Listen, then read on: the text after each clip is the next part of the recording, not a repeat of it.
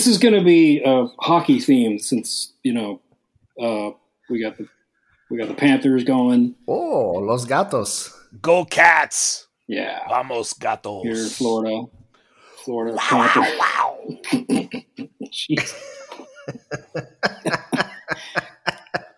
Don't get me started, man.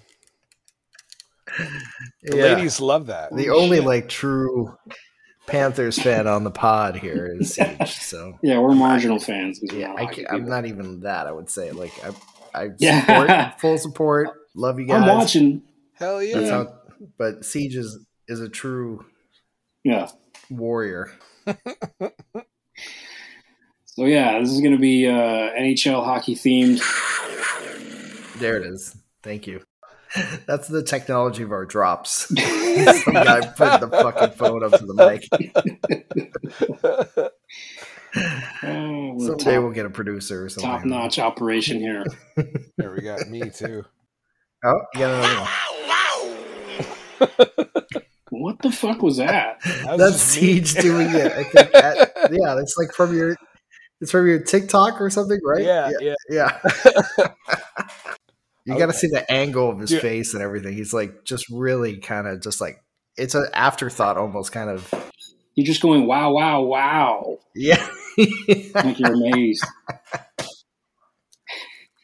I'd had like eight Red Bulls at that point. It was I oh Wow, wow, these are delicious. yeah. yeah, there wasn't even like enough like throaty raspiness to it. It's just like a guy like wow, wow, wow, wow. Well, a girl stuck her camera in my face and goes, "Do the cat noise," because I had been doing it like the whole game. do it one more time. Put it on one more time. Which one?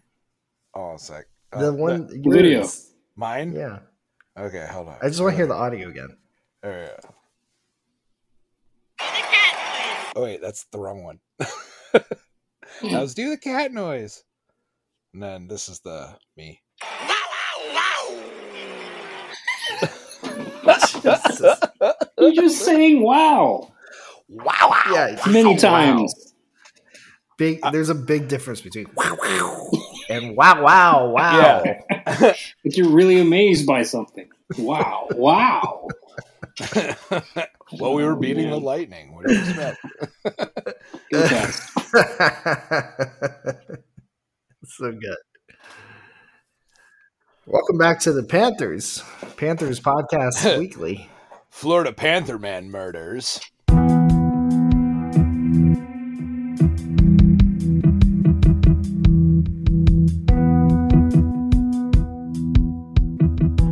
You're listening to The Florida Man Murders, a true crime comedy podcast about murder, madness, mayhem, and other shady shit that goes down in the Sunshine State.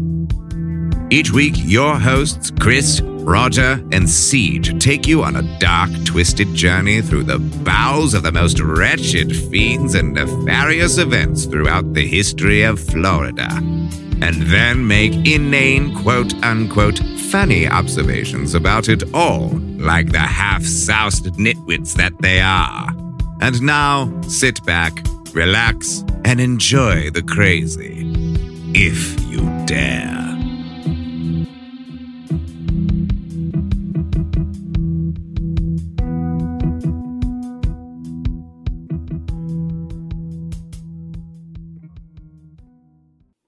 Dateline. Palm Beach, Florida, 1982. Oh wow! Wow, wow. Wow! Wow! Wow, wow. so at around 1.30 in the morning, nope. Nope. at around 1.30 in the afternoon, Okay. Oh, okay. that's a little more suspicious. One thirty in the morning, you're like, ah, fucking kill him. Oh, 1.30 in the afternoon. This is in broad daylight. Uh, on February 4th, 1982, a truck driver was on his way to a sewage treatment plant off PGA Boulevard just outside Palm Beach Gardens. As he drove, he noticed something lying in a clearing of pine trees about 60 feet off the road near the treatment plant. To him, it looked like a dummy. You're driving a big ass truck. What are you looking 60 feet off the road for? Well, you got, you know, the perch. That's why there's so many damn crashes up there. So the truck driver kept driving, and he uh, delivered his shipment. On his way back onto the road, uh, the thing in the clearing caught his eye again. I guess this guy just didn't pay attention to the road. Listen, 30 seconds and Siege is questioning the, Yeah. entire, the entire like possibility of this guy looking askance 60 yards away, and it completely derailed the podcast instantly. to explain how driving works. Yeah, and then Chris like somehow has to like you know inhabit the driver of this fucking truck to explain. So, Well, see, this is the position. Can't you just imagine? what the it? fuck is he doing? All right, so It's 1.30. Go. There's traffic. It was 1.30 in the morning, I could understand it. Maybe you got the time. It's wrong. in the clearing. He's he's driving to the treatment. Oh, for fuck's sake! He saw a thing. That's Yeah, just- that. just Jesus listen, man. Just- believe it. Wow! Wow! Wow! He uh, Man, wow, wow, wow. I think uh, so he slowed down the truck and he saw a buzzard flying over, uh, you know, in circles. So he stops the truck because he sees the, the buzzards in the air and he's like, "That's weird." He gets out of the truck. He walks to the clearing, and yes, it's a human body. Aye. Buzzards. That's a pretty good Yeah. giveaway. The body was a mustachioed man dressed in nothing but a black bikini bathing suit. He was wearing a gold chain around his neck, and the man had been shot once in the face, just right of his nose, and there was another bullet hole in his temple. There was a tear between the nose and the mouth that looked like an exit wound, and there was something else. The man was still alive. Ooh, man. Buzzards fucking pecking at you. Yeah. You're still alive. A little more than 10 minutes later, the paramedics arrived. Uh, the medics transported the man to Palm Beach Gardens Community Hospital, where at 3:36 p.m., the man was pronounced dead. The man was identified as Michael J. Dalfo. I was hoping it was Fox because you were Almost there. Two thirds, we're two thirds away, but but that would have made a lot of sense because he's still alive. Yeah. He's Doc! doing- he's Doc, I've been best that he can. um, yeah, Michael J. Dalfo, not Fox. Um, he was 29 years old. Uh, according to the coroner's report, Dalfo died of two 25 caliber bullets shot at close range into his head and face. Dalfo, with his brother, uh, lived in a condominium in the Glenwood section of PGA National Golf Resort and residential development. Michael Dalfo had a girlfriend, and he was also known for spending a lot of time with other women, mainly escorts. He was also apparently a cocaine fiend. I like him already. Black Speedo, mustache. Yeah, yeah. Wait what a was he second. Black doing all the way speedo, in Palm Beach mustache, Gardens? uh, cocaine, prostitutes. Yeah. Is this my Wait, dad? Shouldn't he be down a little further down south, or According to police, Dalfo called the Fantasy Island Escort Service three different times on the night he was shot. The first escort to arrive was a woman named Diane Delina. Check the Yelp reviews on that on that. I will. please. Fantasy Island Escort Service. Diane Delina had arrived sometime before midnight and stayed for about an hour, but Dalfo had a case of cocaine dick and he couldn't get it going. So he tried to talk Diane into staying for another hour. He I wrote- have uh, I if I can interject once again, I have uh, like Cocaine I've dick? tried to coin this term. I, I think it's called cupcake dick. Uh, that's what I've tried to to put out there in the world, just because it can get a little cupcakey if you're in that what does that mean? Please. mind freeze. All right, all right. Now we're going into this. where where is it shaped like a cupcake? Is You it know, it's- mushy? because like well if if you're circumcised like, icing on I'm- the I'm assuming you're circumcised it, it's it can get a little muffiny and like you're not gonna get hard enough to get your the tip of your penis hard enough out of the muffiny muffininess What the fuck? of that all right go Okay. on never mind cocaine dick is better because a muffin, you know, explodes out of the pan. When, you know, I when you make it. agree. Yeah, but but it's Yes. no, So that's what I'm picturing. yeah, picturing. but not. A, it's not. It, it's Kinda. cupcake though, because think of the cupcake like the wrapping around the. cu- I said cupcake dick, not muffin dick. I said cupcake dick. So it's got like the wrapping of the cupcake, and then just above the cupcake is just the head part of it. so that's that's and then you can't get further than that because you're all coked up. So like you're Okay. stuck with this like cupcake dick thing. wow. So you put All right. icing on it and then eat it. Sure. Yeah, but it's still gonna stay a cupcake, man. It's never gonna turn into an eggplant. You put sprinkles on it and shit. I mean, you can. Good. I'm not saying you can't. no, no rules here, man. All right, so we had cupcake dick, and uh, Thank you. That- That's what I only wanted. That's all I asked for. Just, all right, I'm done. You guys finish up the podcast. I'm out of here. See ya. uh, so he tried to talk to uh, Diane into staying for another hour. You know, like to wait till he can get it going. Uh, he wrote her a personal check for seventy five dollars, but she refused to take it and left. A personal check. A Personal check for seventy five Yikes, bucks. bro. in cash. Cert for memo for sex question mark, but had cupcake dick, so didn't happen. Yeah. Sorry. for time slash cupcake dick. So Dalfo called Fantasy Island again, this time ordering two more girls. And when they arrived, he opened the door and he looked at them and then he told them they were, quote, dogs. So they left. Sheesh. Dalfo called Fantasy Island again and ordered a fourth girl. But Fantasy Island grew tired of how he was treating their girls, and so they refused to send any more. Uh, So Dalfo called a different service called Rainbow Escorts and ordered a girl from there. She showed up at around 3:30 in the morning and found the door to Dalfo's condominium open. She told police she walked in and looked around and nobody was there. She used Dalfo's phone to call Rainbow Escorts and report that she had been stood up, and then she left. The next time Dalfo would be seen again, the next afternoon, by the truck driver who found him dying in a clearing. Almost from the beginning, the investigation into Dalfo's death centered on the first escort, Diane Delina. Sheriff's investigators say they found matchbooks on Dalfo's coffee table with the names and numbers of several escort services. They found Fantasy Island's phone number written on a check made out to cash for $75. And they also found a small quantity of cocaine. Within a week, a detective from the sheriff's department got in touch with Delina and interviewed her on tape. There, Delina admitted that she had been with Dalfo on the night he, he was killed or disappeared, but she, you know, she had left him alive and healthy sometime around midnight and gone to a West Palm hotel for her next appointment.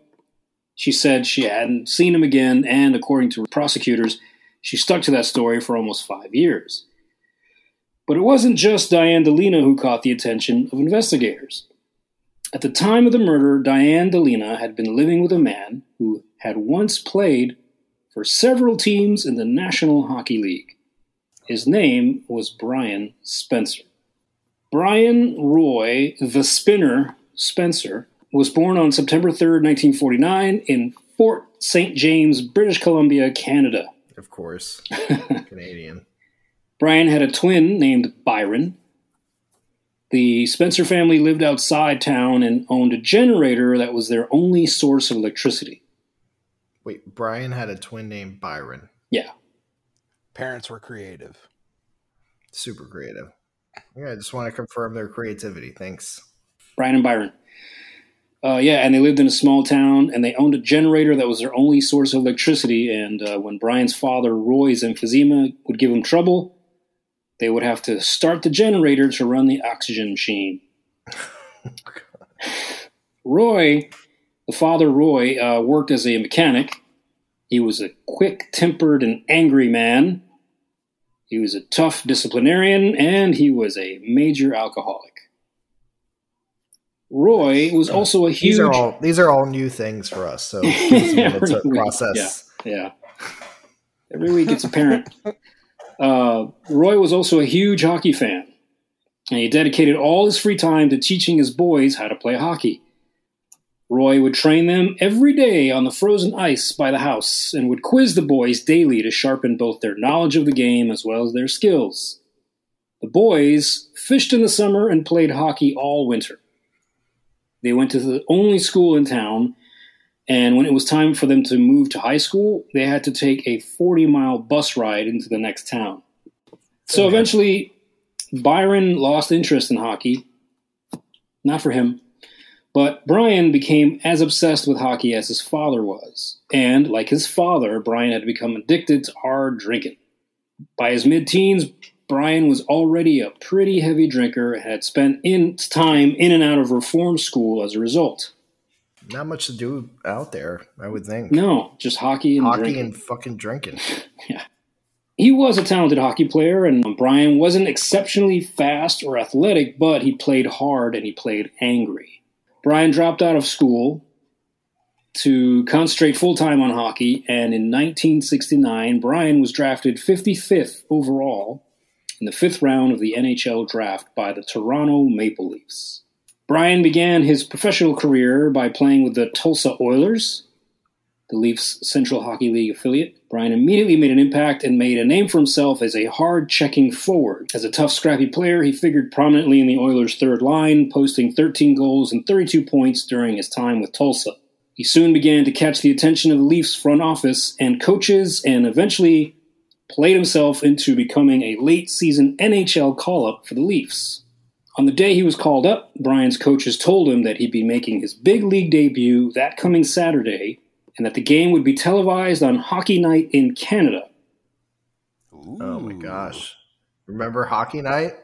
Was Don Cherry there back then? And for those that might know, that's a big deal. It's kind of like Monday Night Football, you know, where the big NHL games would showcase their big games or whatever. And not only that, Brian was also chosen by his coaches to be the player to be interviewed by the analysts in between periods. So, big night for Brian. Damn, what a call up. Yeah. Wow. Oof. Brian immediately called his dad, Roy, who was still living in the family home in Fort St. James, and he told him the news. And drunk. Fuck you. Hung up. and drunk. Who's this? Fuck off. Roy, though, Roy was ecstatic. He was very excited. He phoned the entire family and told them to clear their calendars for Saturday to come over to watch Brian make his NHL debut for the Leafs on national TV. CBC, the Canadian Broadcasting Corporation. Roy then went to an electronics store and purchased a large TV antenna to install to make sure the picture came in crystal clear. This is how people watch TV before HD, kids. Get out the aluminum foil.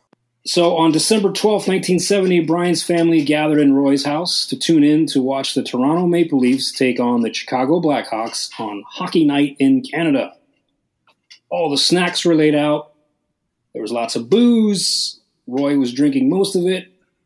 Lots Uh, of Tim Hortons, yes. pastries. And Roy made sure the antenna was mounted on correctly. You know, everything was just right. He turned on the TV. He switched to the local CBC affiliate channel, and it was not the Maple Leafs versus the Blackhawks being shown on TV, but the Vancouver Canucks versus the California Golden Seals instead. Ooh, they flexed them that night. Huh? They were flexing back Well, then. I mean, they are in BC. They're definitely going to get Vancouver. Exactly. That's exactly what happened. Turns out there were two games. There were two games on at the same time that night. And because the Spencers lived in BC, the Canadian Broadcasting Corporation was obliged to show the Vancouver, California game for their West Coast Canadian viewers. I mean, these fucking yokels that know about regional coverage and how that shit works. Like, come on, guys. Man, he literally bought an antenna so he could watch TV, dude. Like Yeah. that day. It was like the day of he learned what TV was. Where do I get? Where do I get an antennae? Where's the nearest Hey, Radio Shack? Do we I mean, those they here? had to drive 40 miles to school. How the hell far did he have to go to get an antenna? Probably a good 70. So, yeah, Roy threw a shit fit. He fucking lost it. He was drunk. He was filled with rage. So Throwing all the Good. snacks. he flipped the table. Pastries everywhere. He marched into his room and he walked out brandishing a shotgun. Oh, He then stormed out of the house and jumped in his car. And Roy peeled away as the rest of the family watched him. And he drove 110 miles to the city of Prince George, where the nearest TV station, CKPG TV, was located. oh no. 110 miles. I love this. I love this. With shotgun in hand, Oh no, dummy. an enraged Roy marched into the TV station and began pointing a gun at staffers, demanding to see the station manager. The manager stepped forward and asked Roy, you know, calm down. Programming anger is like the most oh, the most misdirected of all. it really is. So the manager's like, "It's me. Please calm down, sir." Uh, and he was like, "We'll get you whatever you need." So Roy ordered the news director, the program director, and six other employees working that night up against the wall. Roy then made his demands. He wanted the station to switch the Vancouver, California game to the Toronto, Chicago game. So he- he drove an hour and ten minutes or something like that. He you drove said? 110 miles. 110 miles. Yeah. So the game's probably over. It's like third period. Uh, so the station manager immediately ordered the engineers to do what Roy asked. As they made their preparations to switch games on air, the station suddenly shut down.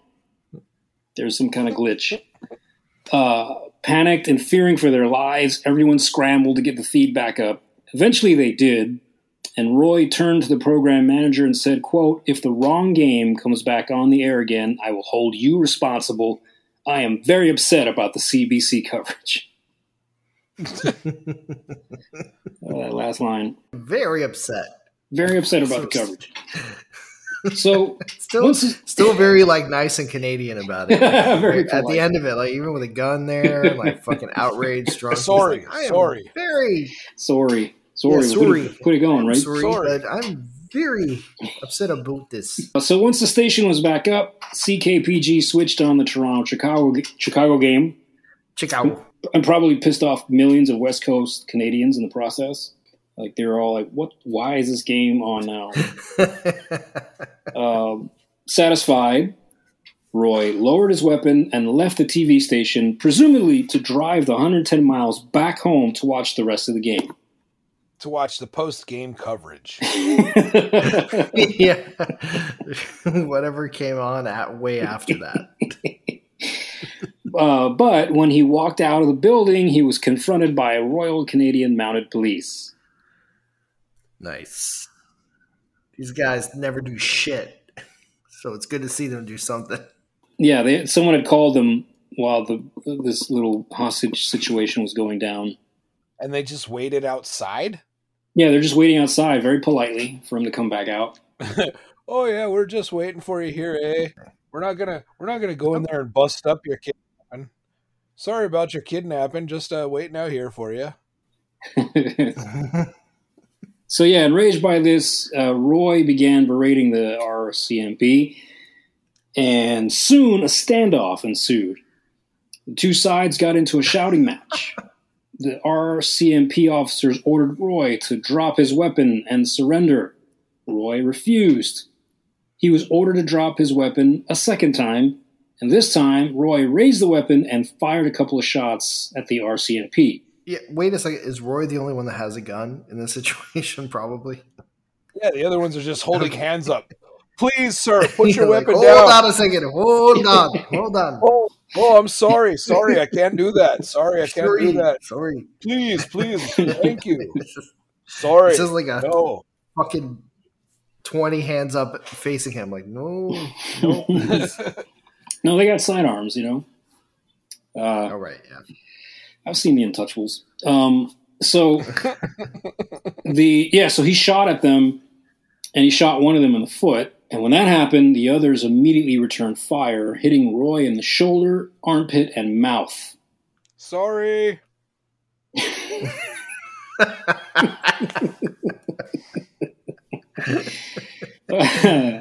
According to the officers there, it took Roy a while to fall down from his injuries. Tough son of a gun. Uh, Roy was He's rushed. hockey player. He'll be back. He's a hockey player. Uh, Roy Roy was rushed to an ambulance and pronounced dead on arrival at Prince George Regional Hospital. All this was happening while Brian was making his NHL debut. Um, according to HockeyReference.com, the Leafs defeated the Blackhawks that night two to one, and Brian Spencer finished with a first period two minute roughing penalty and zero points. Not a very good debut. what does that mean? it means he didn't play very well. Oh, okay, okay. But he hit a guy and then he got put in the penalty box. Got it. Brian was notified of what happened immediately after the game. Imagine that phone call. yeah, man. Did you guys fucked up, see? but I didn't play that great. Dad's dead. You're, you're never Wait, going to Dad believe what fought happened the with your dad. Mounties at a, at a fucking television station. He died. yeah, it's like, So- what? See, Brian, sorry, I'm gonna have to tell you this. Sorry, but uh, your dad, sorry, got in the car and drove to Saskatchewan to the closest television station out there in Alberta, eh? And uh, yeah, he uh, ended up uh, fighting a whole bunch of Mounties and got shot. Yeah. Sorry. And he's trying to- You got shot in the mouth, eh? I mean, he's dead now, but uh, we expect him to be back by the second period. And I mean, just put a little tape on it. Good game, though. His coaches were like, dude, take all the time you need. And but Brian refused to take any time off. Instead, he played the very next day, picking up three assists in a 4 0 Leafs win over the Buffalo Sabres. It's like the Brett Favre game of terrible so, so Brett Favre Yeah. except just three assists. Uh, still, the entire affair with his father not only drove Brian to drink even harder than before, it began to affect his playing. And Brian actually might be a better person than Brett Favre, so that's Um, while Brian We'll yet was, to be see. determined. yeah, just, stay tuned. Did you remember this is the Florida Man Murders podcast? well, Brett Um, Favre, his story isn't finished yet. So, Yeah, that's well, true. you know, I'll wait this one out. so yeah, like we mentioned, Brian. While Brian was never an exceptional player, he was good enough to be like a solid role guy. Um, but his game quickly tanked over the course of the next few weeks, and the rest of his career would be filled with ups and downs, uh, mostly downs. Brian was eventually sent back down to the Tulsa Oilers by the Leafs, and he would be left unprotected for that upcoming season's expansion draft. The last place New York Islanders would end up claiming him. Uh, there, he would develop into one of the most popular players, or like fan favorites.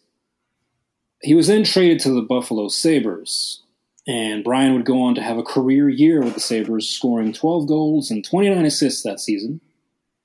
His hustle, violent play, and his hitting ability made Brian a fan favorite. But three seasons later, Brian would be traded again, this time to the Pittsburgh Penguins. Once the Peng- once with the Penguins, Brian's numbers began to tank again, but this time his career would not recover, and within a year he was out of the NHL completely. So he spiraled after this incident with his father. I'm I'm really I'm really glad we went through the hockey stuff in only under twenty minutes or so. Yeah. Uh, in 1982, out of the league and out of work, yeah, that's behind us now. Uh, unable to get a roster. Sorry, hockey fans. Uh, unable to get a roster spot anywhere, in, either in the NHL or the AHL, Brian Brian began to drink even more. He eventually turned to drugs, which led him to freebasing crack on the regular. Uh, his addiction to crack cocaine would end up costing him most of the savings he had earned as a player. With just $400 left to his name, Brian decided he needed a fresh start. He needed to quit drinking, he needed to quit cocaine. So he decided he'd m- to move to Florida. I was about to say, please tell me you didn't Yes! like, oh, I should move. I should move to Florida and take get, wrestle with these demons down there. Ah, Good choice, perfect. buddy. Oh, the perfect spot. oh boy, could not pick the worst fucking spot or the best, depending on your point. Um, Yeah. Brian found himself in Palm Beach, where he took a job as a mechanic. He still drank heavily though, and was still very much addicted to cocaine and crack. And it was found he was it was a lot easier uh, accessible uh, down here. you don't say.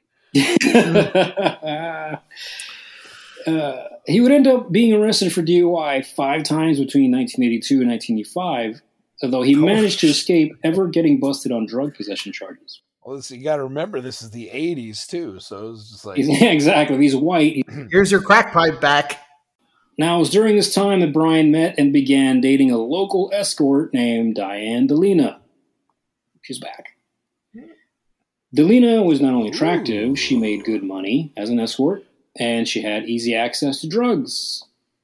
So the two got into heavy drug use together, even though Brian's friends tried several times to intervene and get him out of that relationship. And then in February of 1982, one of Diane Delina's customers, Michael Dalfo, was shot in the face. when he died, police immediately made Delina their prime suspect, but cops suspected her boyfriend, former NHL player Brian Spencer, was the one who pulled the trigger. Mm. Delina was arrested and promised immunity if she testified against Brian. So, here's what happened on the night Dalfo was killed, according to investigators. While she was with Dalfo, the two snorted a lot of cocaine, and eventually Dalfo couldn't perform sexually because of cupcake dick. Thank you. Thank you. I've heard of this phenomenon. I've I've heard of this phenomenon before, and uh, I, s- I second it. Dalfo asked her to stay for an extra hour and offered her a check uh, for 75 bucks. We covered that. Uh, staying beyond the agreed time and accepting checks, however, were both against Fantasy Island rules. There are rules, man, in the escort biz. they don't accept checks at Winn Dixie. Why do you think they're going to do? It was such a crazy. Um, checks are a crazy thing, man. Checks are weird. Checks are so crazy. Like sign it, whatever. A million dollars. Here you go, cash. Boom, I'm a millionaire now. Yeah. So Delina, uh, she got up and left. Uh, Dalfo stopped her, like physically, like grabbed her, and he wrote the check anyway, and he placed it in her hand. When she gave the check back, Dalfo angrily slammed the check on the coffee table, and Delina walked out, but she said she was afraid of him. So Delina drove from Palm Beach Gardens to Brian's trailer, but he wasn't home. So she went to find him at his favorite drinking hole, a bar called Banana Boat. oh, Sounds like a great place. I, I already want to go to the banana boat. I can I can smell it. I can smell I the cigarette yeah, and just the dark dankness of it. shoes sticking to the floor every time you're walking. yeah, yeah. Yeah, so he was there at the banana boat. Uh, and she told him what happened at Dalfo's. She also told him that she was afraid that Dalfo might have followed her. From there, Delina went to meet another customer at a at another hotel. An hour or so later, Delina found Brian at home, seething about what had happened with Dalfo. He's just sitting in his house, angry. He told her he wanted to go to Dalfo's place and deal with him.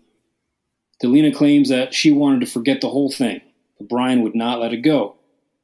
Delina also said to investigators that she was afraid of Brian. He was known for hitting his girlfriends. He never hit her, but she had heard stories that he was he'd gotten physical with other relationships. She was a little afraid. Um, Mhm. So she was like, "All right, let's just go. Fuck it." Delina thought the only they you know Brian just wanted to go there and talk with him or like rough up Dalfo, just kick his ass a little bit.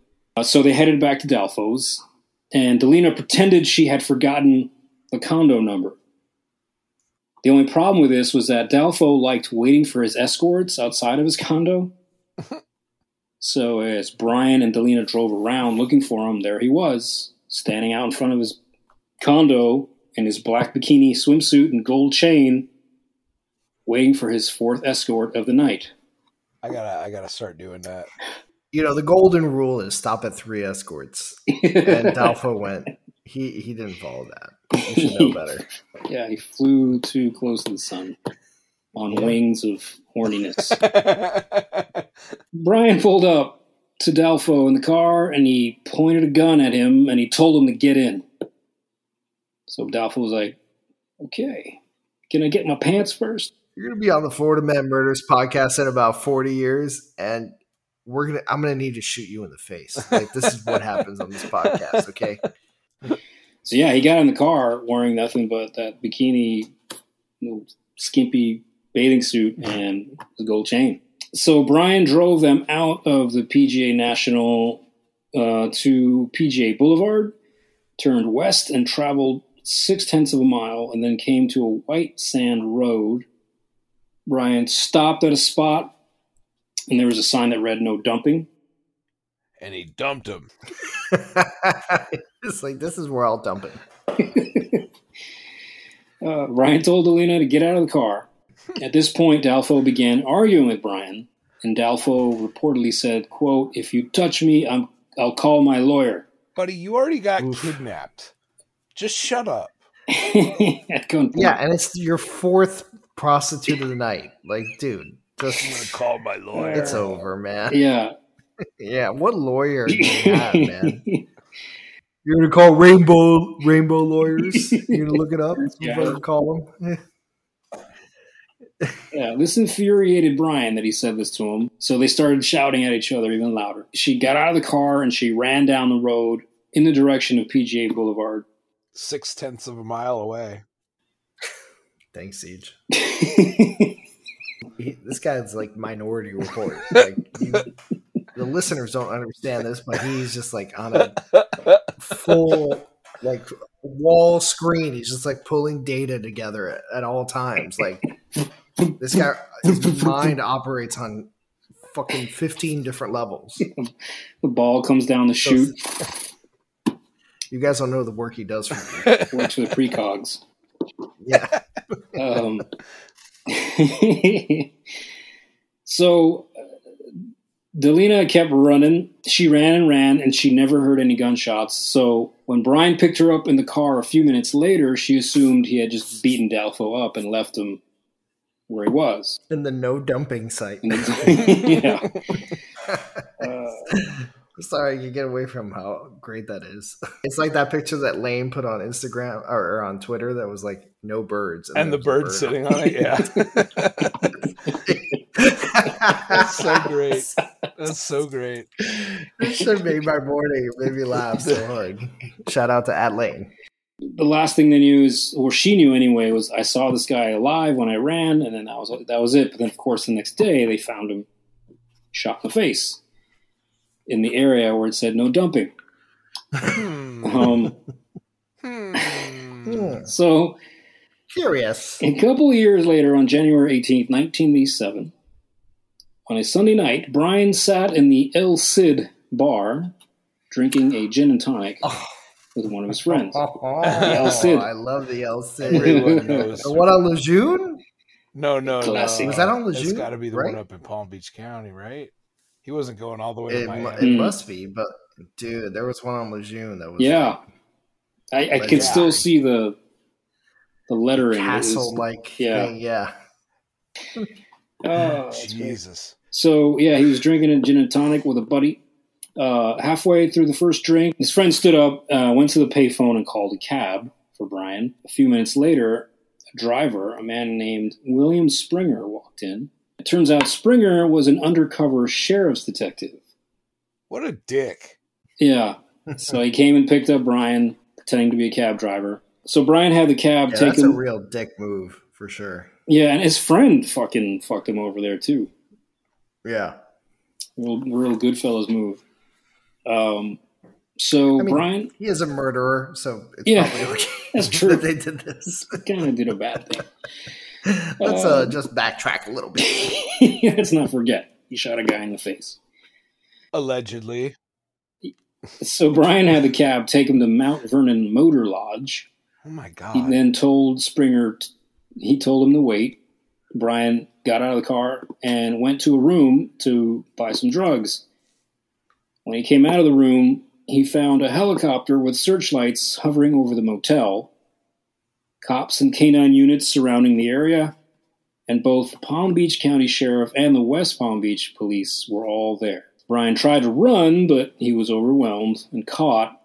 He was arrested and charged with the kidnapping and murder of Michael Dalfo and booked in the Palm Beach County Jail. Ten months later, in November of uh, 87, Brian Spencer was put on trial. The prosecutor's key witness against him was Diane Delina. They were missing key pieces of evidence to take anything to make anything stick, and after only a few weeks, a jury found Brian not guilty on all charges. Yeah, way to go, Palm Beach County. Yeah, they find a gun. They find a gun or anything like that. No, they found nothing. They, all they had was Delina's word against his, Mm. uh, and nothing really could stick. So he was, he was free to go. Uh, Brian went back to living in his trailer and spending his time working odd jobs in between benders and cocaine binges. He's living a good life. Just let him, let him, leave him alone. On June 3rd, 1988, Brian and his friend Greg went on a day drinking binge. Greg. It had to be Greg. What's up?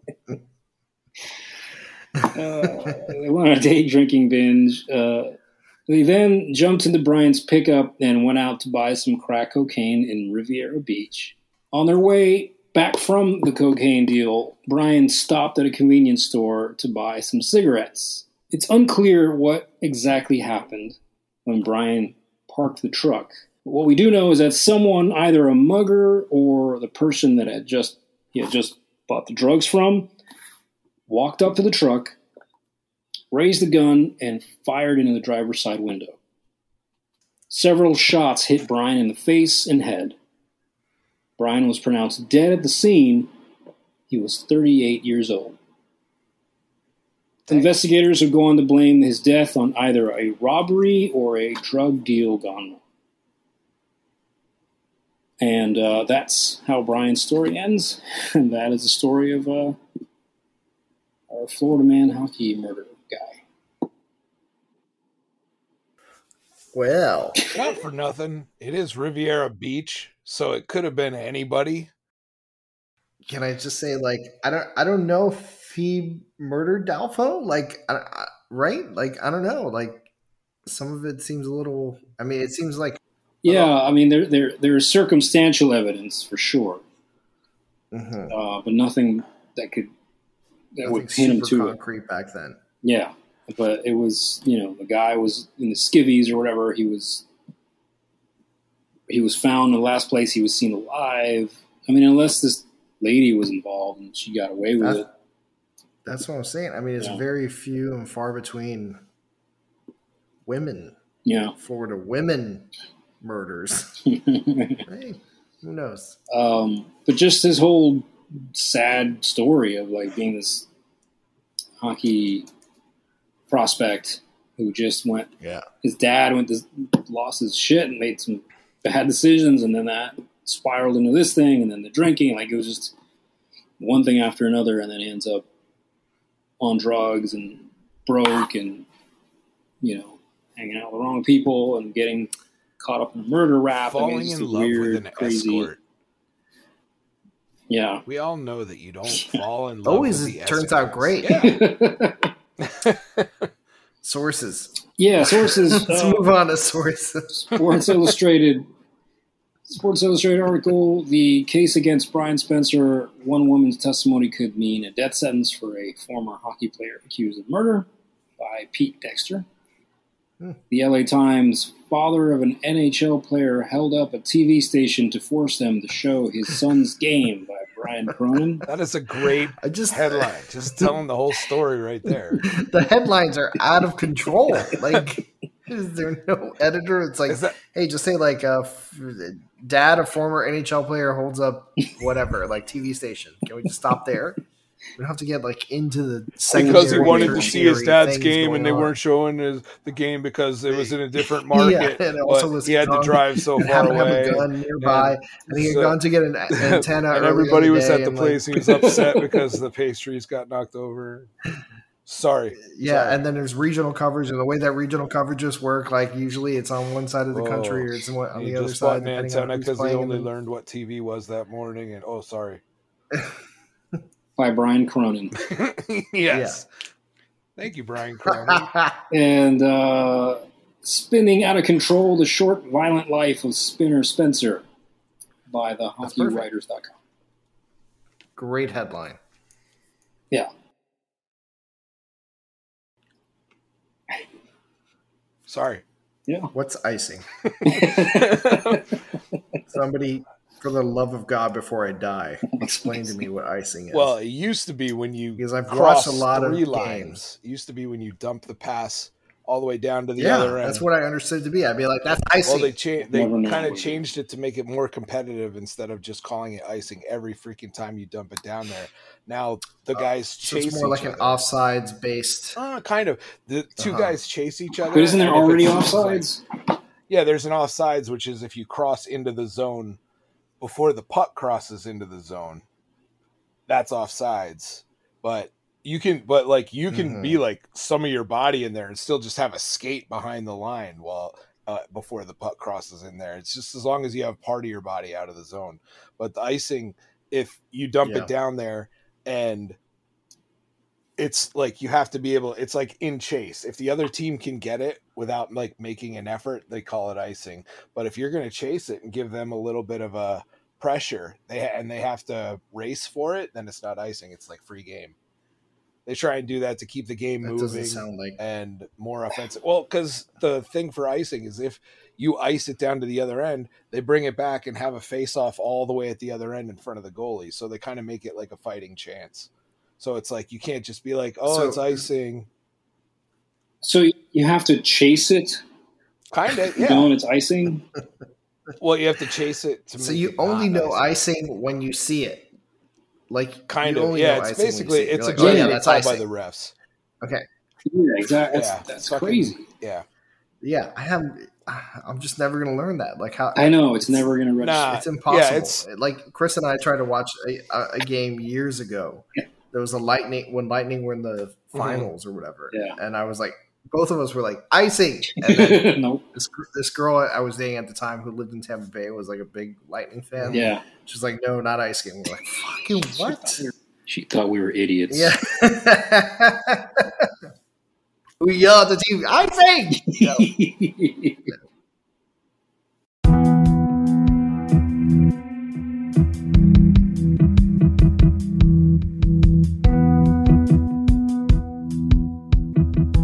The Florida Man Murders is a five reason sports production. Researched, written, and produced by Chris Joseph. Music by Roger Ramada. All source material can be found by visiting FloridaManMurders.com. Thank you for listening. And remember, kids, only assholes murder. So, don't be an asshole.